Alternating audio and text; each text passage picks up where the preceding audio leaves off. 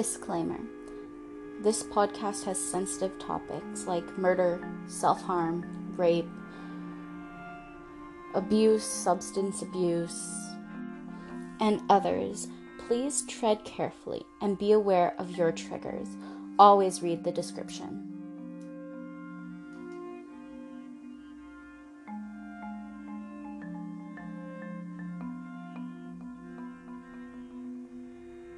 Now, please enjoy the podcast.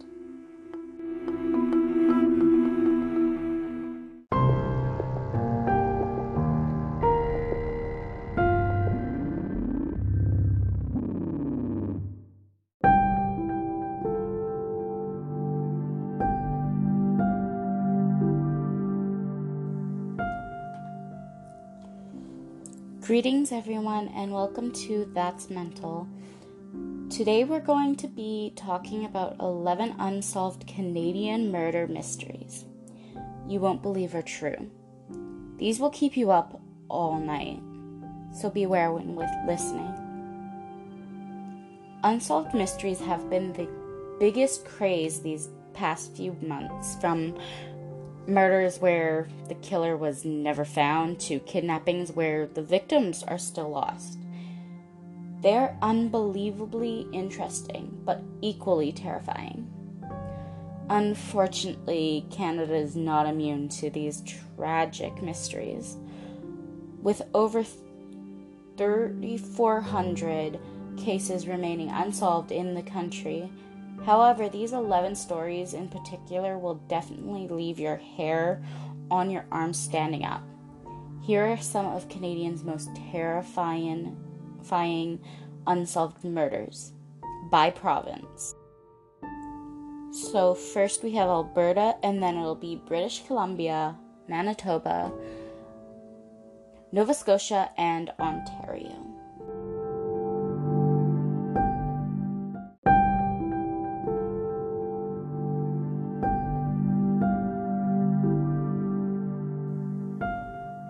Alberta 1. Barbara Jean McLean and Melissa Rohack. Calgary, Alberta, February 25th, 1977 was the last time Barbara Jean McLean and was seen after getting into an argument with her boyfriend at the Highlander bar after a night out. Witnesses stated that her boyfriend drove off at 2:30 a.m., leaving Barbara alone where she reportedly was planning to hitchhike to a different party, but she never got there.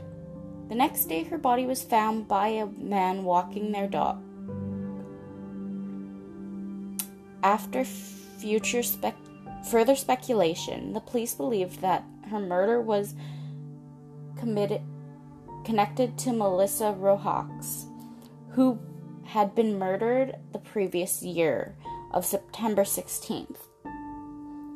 She was last she had last been seen leaving the YMCA where she was planning to hitchhike to the city for the weekend. The only suspect was Gary McOstocker who was a known sex offender. He committed suicide after he found out that the police wanted to talk to him about the murder of another girl named Tina McPhee. Number two, the mystery serial killer of Calgary. Calgary, Alberta. Many believe that Calgary has been a serial ki- has a serial killer on the loose since the early 1990s. During the 1990s and the 2000s, the murder of numerous prostitutes began with Jennifer Jans, who was found in August of 1991. Since then, four other victims were found between the years of 1991 and 1993, all being left in shallow graves throughout Calgary. After 1993, the killer disappeared, and many believed he stopped or died, but some think that he moved to Edmonton. This is because around the year of 1997 to, to the 2000s, more than 12 murders were uncovered in Edmonton and had reasonable connections to the Calgary murders, as they also involved prostitutes, and possible soul killer still remains anonymous.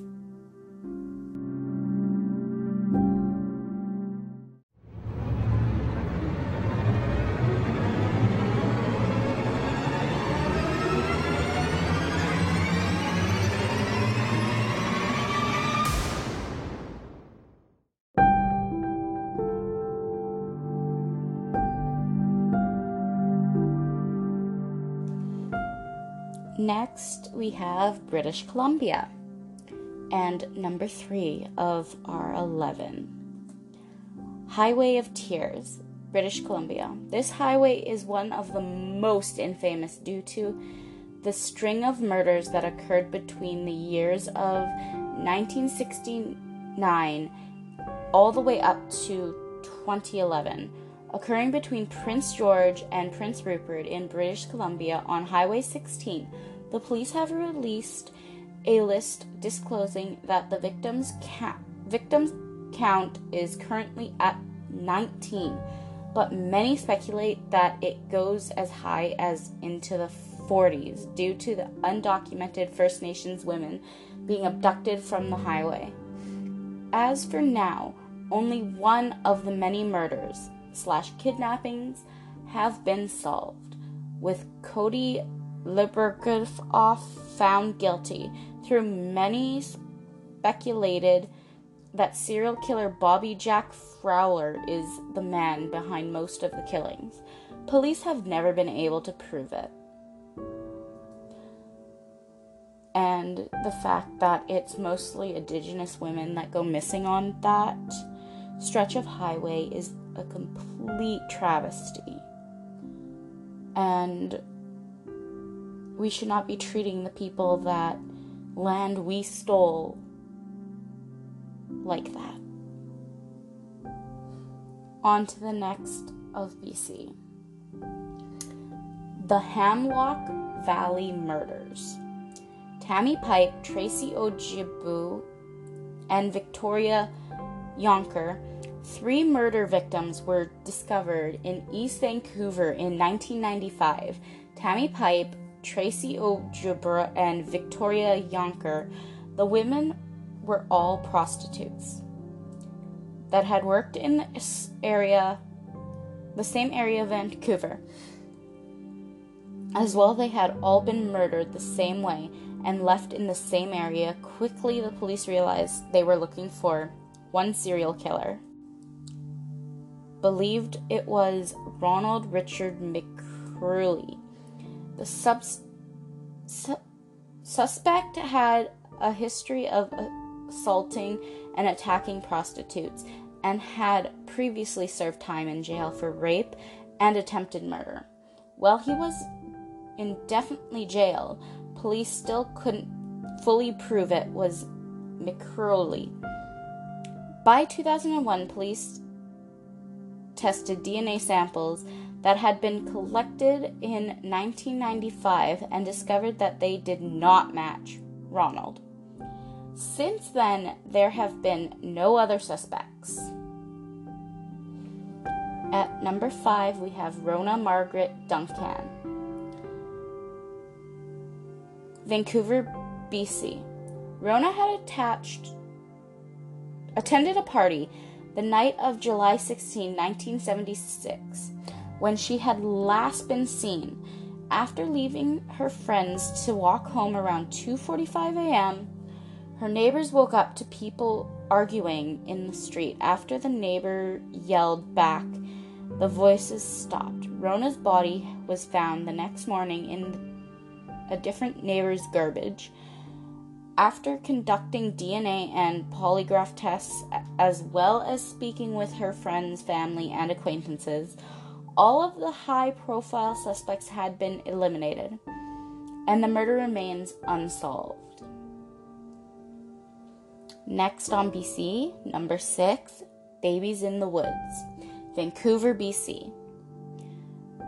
The victims of these murders remain unidentified, but they were discovered in 1953 at Stanley Park, six ye- years after the time they were actually murdered. Upon discovery and DNA testing, a whooping 45 year old years after the body were discovered, the boys were identified as brothers. The only information that the police had to go on was that the victims were between the ages of 7 and 10, and that both were wearing aviated helmets.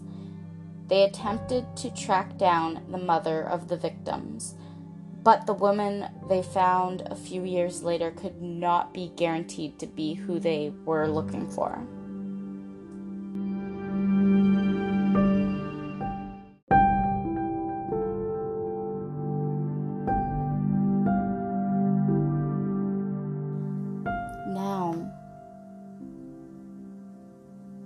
For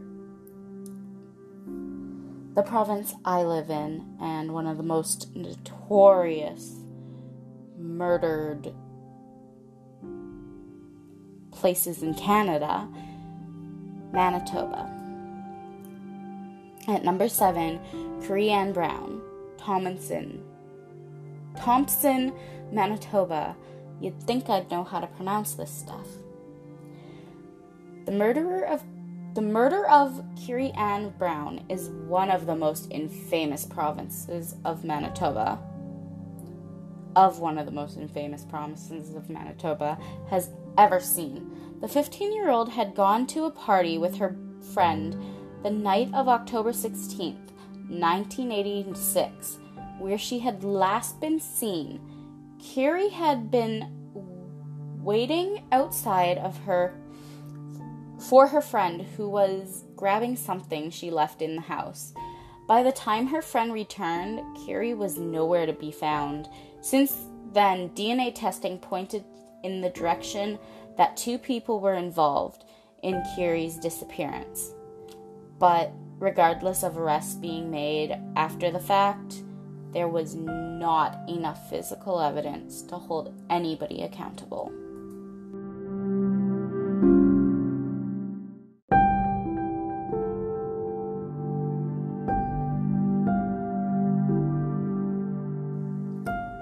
For Nova Scotia. Number 8. Kimberly Ann McAndrew, Halifax, Nova Scotia. Nova Scotia.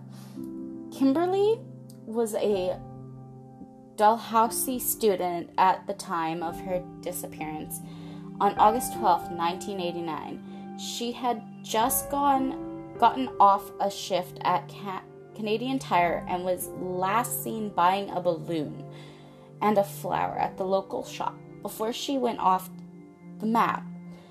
To this day, neither her nor her body have been found, and only information that slightly points to the possible suspect is that serial killer Michael Wayne McGrailey, who was convicted of seven murders, claimed he had committed 11 and that Kimberly's name seemed familiar, but could not guarantee she had been one of his victims.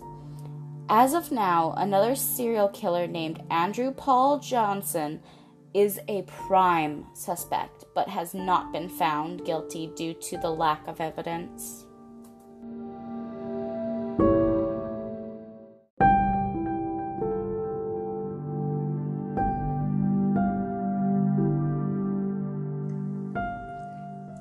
Ontario, and number nine, Susan Trice and Erin Gollerin. Gilmour, Toronto, Ontario. Susan had recently made the move from Calgary to Toronto before she went missing. When her brother hadn't heard from her after re- reaching the city, he ended up flying to Toronto to check up on her. When he arrived, Susan was nowhere to be found and her mailbox was overflowing with mail. Upon entering the house to look around, he found that she had been sexually assaulted and stabbed to death. Erin was the next victim four months later after being discovered in her house in Yorkville, a short walk away from Susan. Susan's home. She suffered the exact same trauma and injuries that Susan had endured, and after the police conducted a DNA test in 2002, they discovered the same person had killed both women. Unfortunately, the killer remains unidentified. Christine Jepson, Sup, Queensville, Ontario. One of the most infamous cases in Canada is the one concerning the kidnapping and murder of Christine. On October 3rd, 1984, Christine was last seen live being dropped off by her school bus while her parents were at work. The police quickly decided on Paul Morin as the suspect, who was the loner neighbor in the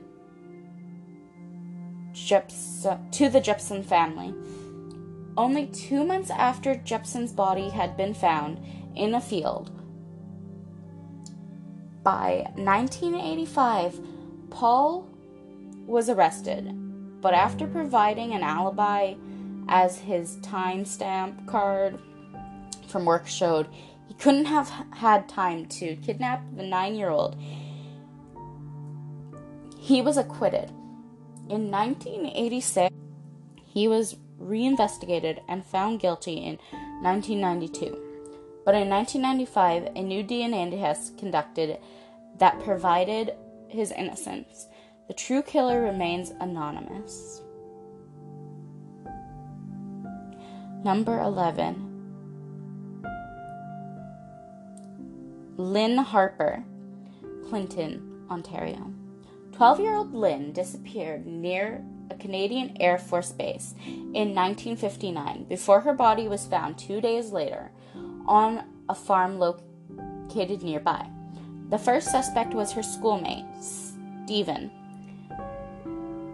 Truscott, who was two years her senior, and the last one to be seen with her. Truscott was not only charged with the murder and found guilty, but he had been trying tried as an adult and sentenced to death. The sentence was changed shortly after to prison for life. He spent 10 years locked up before a new investigation was conducted in 2007 that provided his innocence. Since then, there has been no new official suspects, but one retired officer believes that Lynn was murdered by an unnamed serial killer that was known by the police. However, with most suspects and the possible p- person of interest most likely dead, it is unlikely we will ever know who the killer who killed Lynn Harper.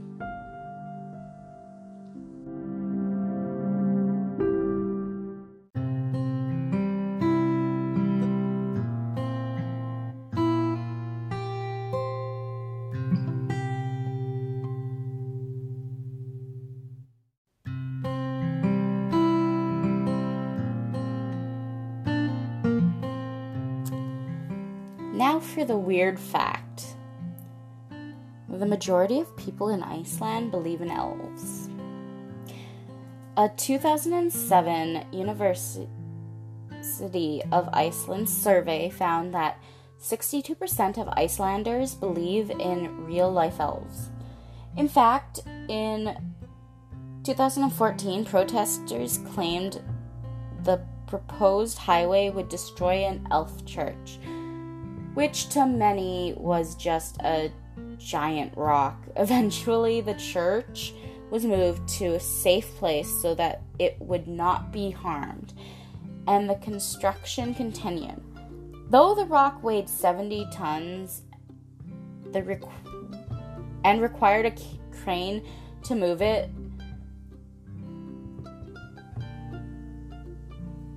the preser- preserve of places important to elves is significant to Icelanders. The country's elf history dates back to Viking era.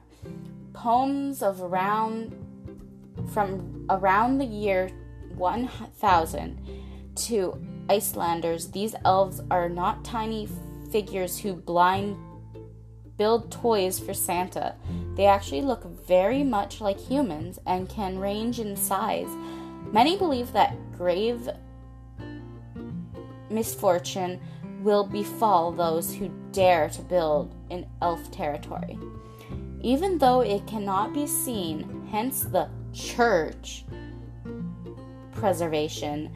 And remember, be kind and stay weird.